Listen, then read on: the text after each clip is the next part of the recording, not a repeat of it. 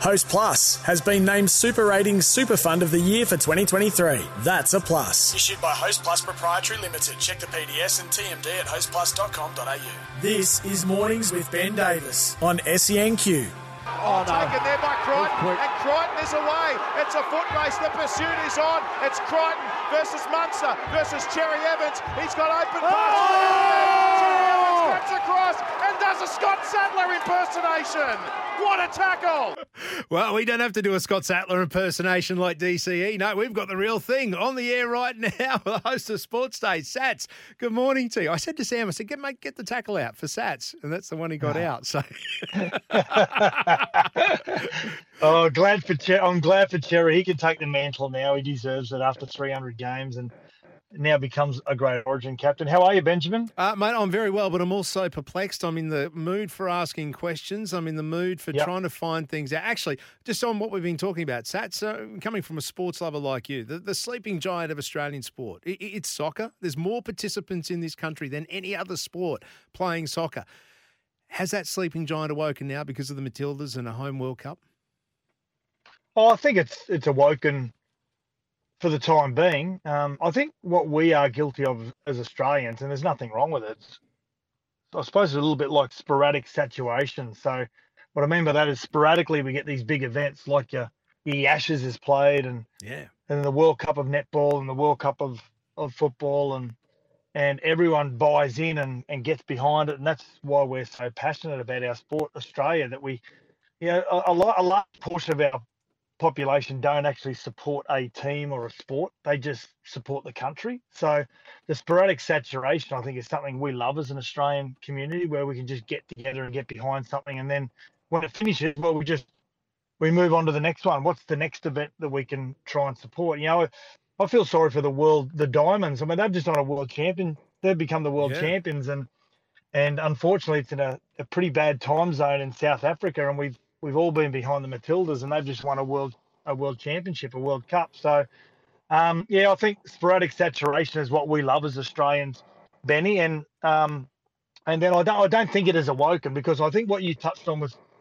when you said you saw Gordy Tallis down at Red Hill, I I think it, that it's the nail on the head because it seems though that AFL and rugby league players are tangible because the best players in those sports, especially AFL, it's the only country that's played in, but Yeah.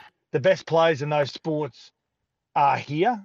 Um, and even with cricket as well, they're here and you can reach out and you can touch them. They're so tangible. But you know, I I look at players like Sam Kerr and you feel as though that they're not real because woman we haven't really heard her do any interviews over the last three weeks. Yeah. Um, and we love her from a from afar and what she does um, with the EPL over in England, but we don't feel as though she's real because we actually can't reach out and and and see whether she's real and and see her in our in our community. So I think that's why why rugby league and AFL and cricket uh, has been so attractable to the to the Australian sporting fan because you can just rock up at any given stadium or Mm. or training facility and go and watch them train and get a photo and get a and get an autograph, whatever it may be. Whereas the best players in soccer, football, have to go overseas to play. Yeah, and it, the same you could you could insert basketball there, where the- our best Yeah. players are, are playing in the in the NBA or overseas leagues as well. I'm sure there's there's a host of sports that that that uh, that uh, delves into. Mate, I, I reckon you I reckon you may have nailed it there. Now, nail me this: Mhm. Monday briefings with Graham Annesley. Fan? Love it. Not? Oh yeah. Yeah, love it. Why? I love it. I mean, it feels pretty empty if you're a club that's on the receiving end of a, a pretty bad call. Yeah. But what I do like about it is that for so many years there has been something that's that has gone wrong with the game. There could be a decision on the field, whatever it may be. And in years gone by, everyone in the NRL has gone and hidden their offices, and no one's been held accountable for it, and no one's been willing to be accountable for it. But I like that Graham Annesley's willing to put the flak jacket on and turn up every Monday and we all look for someone to blame. We don't know who to blame, but we're looking for someone to blame. And everyone's saying, oh, referees should have to do a post match press conference as well. I don't think that's the answer.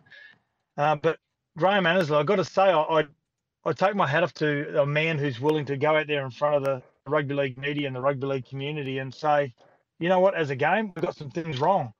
But I think we've got to also understand that when you talk about rugby league, there's so many moving parts. No one is ever going to be perfect. And I know technology should make us closer to being perfect, and it has brought us closer to being as perfect as possible, but it's never going to be 100% foolproof.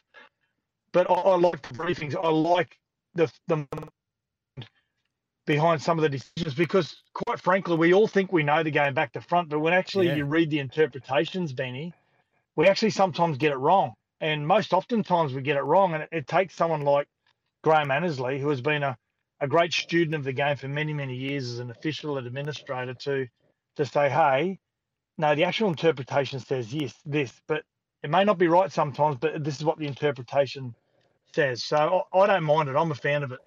Sats, it's almost that age old question and insert whatever subject you like it. Do you want to know?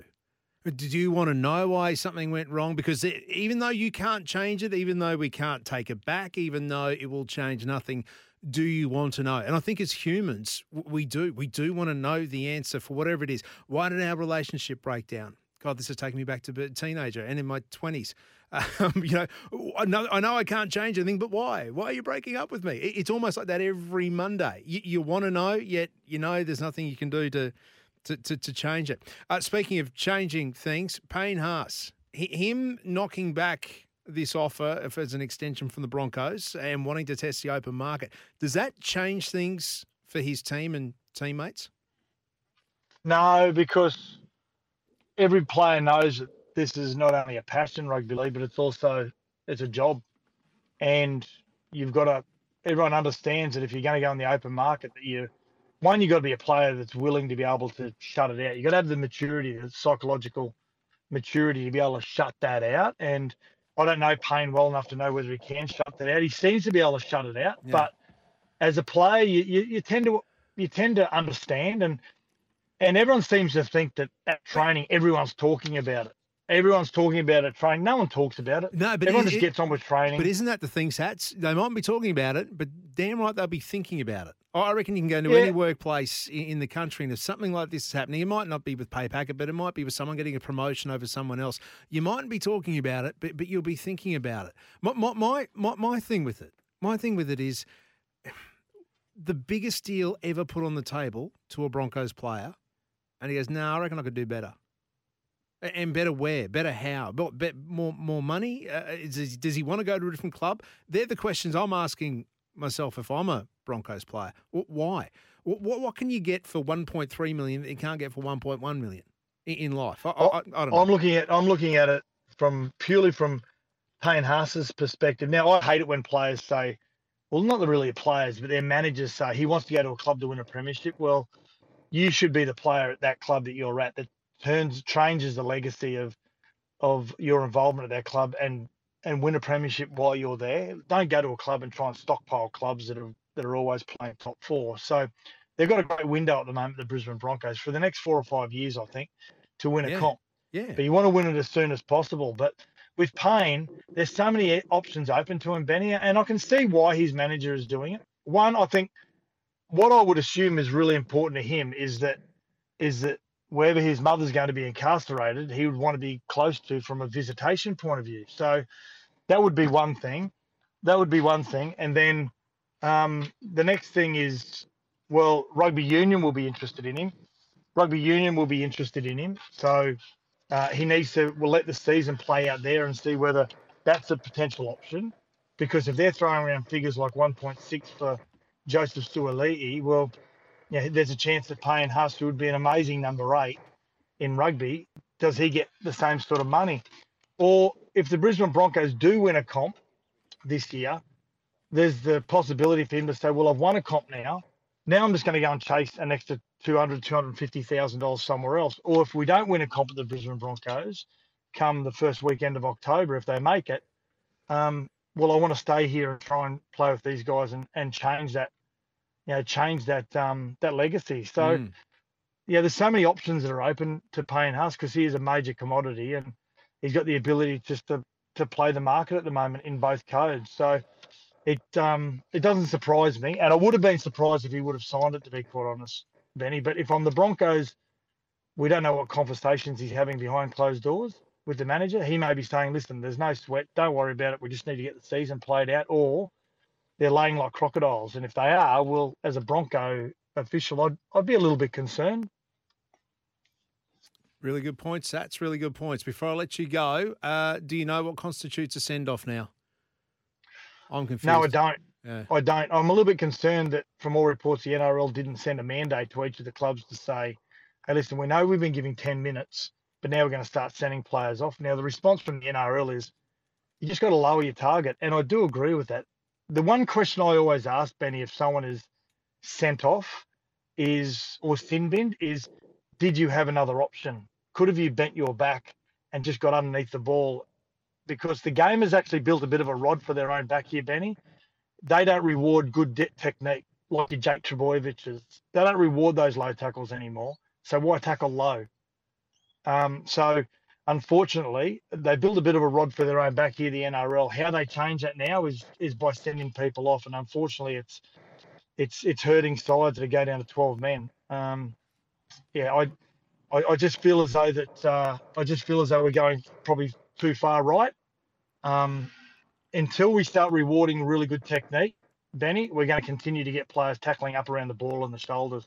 Well said, mate. Well said. And then we start waving the big stick at the wrong end. Um, Sats, we'll catch you tonight on Sports Day. Cannot wait with that with you and uh, the Rat. Appreciate your time this morning, 13 13 55. Uh, the Titans, they've got a double header next week. That's right, when they're back at home. The NRL Panthers, the NRLW, the Roosters. Grab your tickets today.